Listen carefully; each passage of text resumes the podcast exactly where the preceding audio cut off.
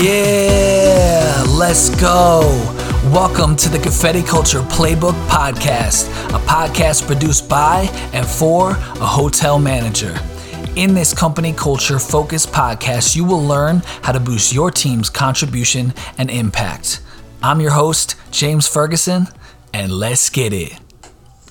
Inspired by my book coming out later this year, in this podcast, we will dive into how to strengthen your company culture and improve employee retention by realigning your priorities and putting employees first. But in order to first understand how to keep your employees around, you must first understand why they are leaving. In this podcast, episode one of seven, we will focus on the first leading cause of turnover in the hospitality industry, which is unclear job expectations. In this episode, I will discuss my best practices from experience and research to set, deliver, and exceed expectations with your team. Now, I want to reiterate while this podcast is directed towards leading teams in the hospitality industry, the areas of opportunity discussed in each of these episodes apply to anyone in a leadership role. So, if you have interest in improving your leadership skills and strengthening your team culture, I encourage you to keep listening.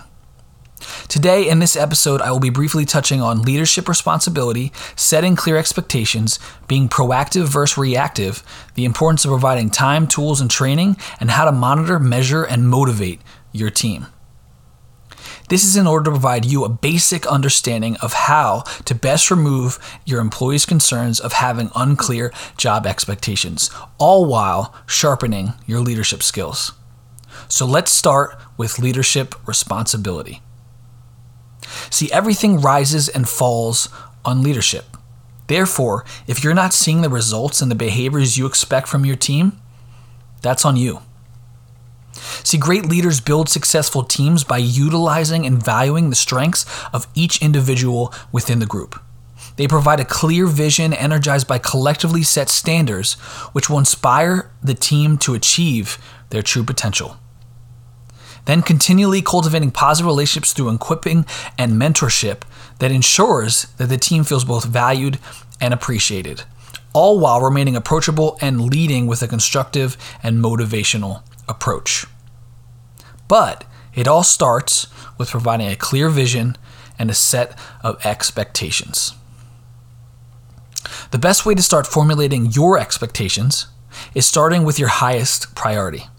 For me personally, in my roles managing hotels, I start with who I serve, which is my employees. They are the foundation of our success.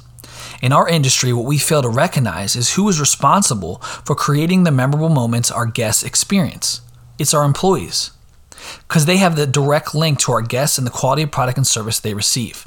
That's why it's important that you realign your priorities and put the same effort and energy into the people providing the guest service as we do the service itself. My next priority would be who our employees serve, which is our guests. By making our employees our first priority, they will in turn put our guests as their first priority. The remainder of my expectations revolve around those top two, as should yours. Things like attitude, collective responsibility, consistency, attention to detail, empowerment, etc. Once you find your top two or three priorities, the remainder of your expectations are in support of delivering on them. Hopefully, by providing you this insight, it will allow you to easily formulate your own. This list does not have to be perfect, and it's going to change over time, so you just have to start putting words onto paper. But once you have finalized your specific list, it's time to deliver it to your team. By setting expectations, you deliver vision, purpose, and accountability, not just for your team, but also for you. So get after it. Next, it's about being proactive and not reactive. You can't control or protect your team from all the different scenarios that will come their way. But what you can control, though, is how well you prepare them to handle it. This is what being proactive looks like identifying and preventing potential problems by creating structure and solutions through preparation. Not by being a problem identifier, but rather a problem solver in advance. It's controlling the narrative and the outcomes rather than responding after it's too late. Just like in sports, the greatest professional athletes of all time still continue to practice and sharpen their skills daily. Why do they do it? Because practice provides poise. And a great way to better prepare your team to be poised and confident is to provide them the time, tools, and training to be successful. See, to provide time, tools, and training means to invest in your team. Investing your time in people through conversations, encouragement, motivation, and support. Investing money into the tools necessary to deliver basic job functions, as well as investing in equipping your employees through ongoing training.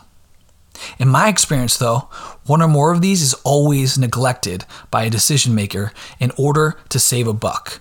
And this hurts morale, productivity, and efficiency. But if you get these three right, it will be the foundation to your growing and abundant success. As mentioned, professional athletes need training to stay on point and do so regularly. So does your team. Meaning, continued education is a key to continued growth. So don't underestimate the value of ongoing training as it is essential to your team's success.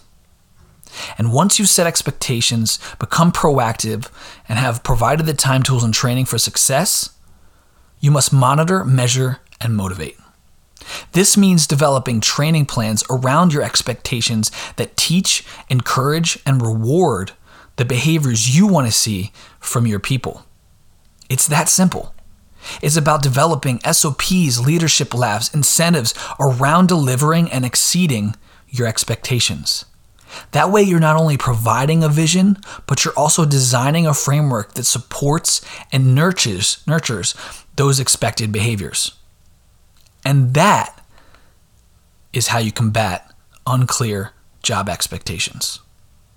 If you do these things as discussed in this episode and do them consistently, you'll be one step closer in the process of building a stronger company culture of valued employees who are engaged, enabled, and empowered to be at their best and deliver their best daily.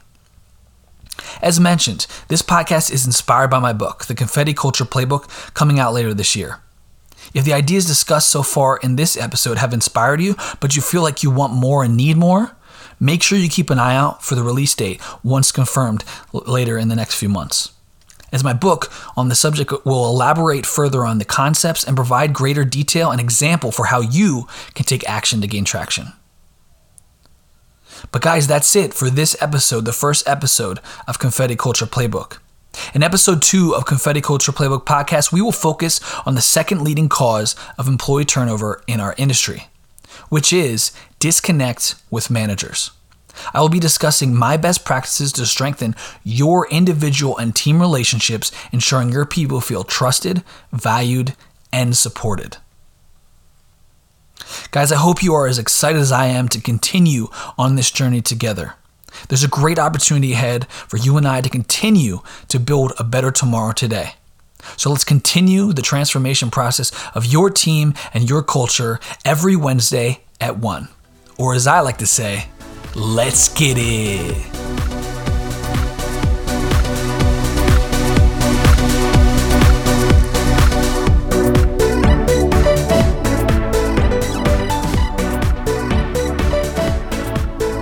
Guys, thanks so much for listening to the Confetti Culture Playbook podcast. If you enjoyed this as much as I did, make sure you share with friends, family, and coworkers, and let's all be better together.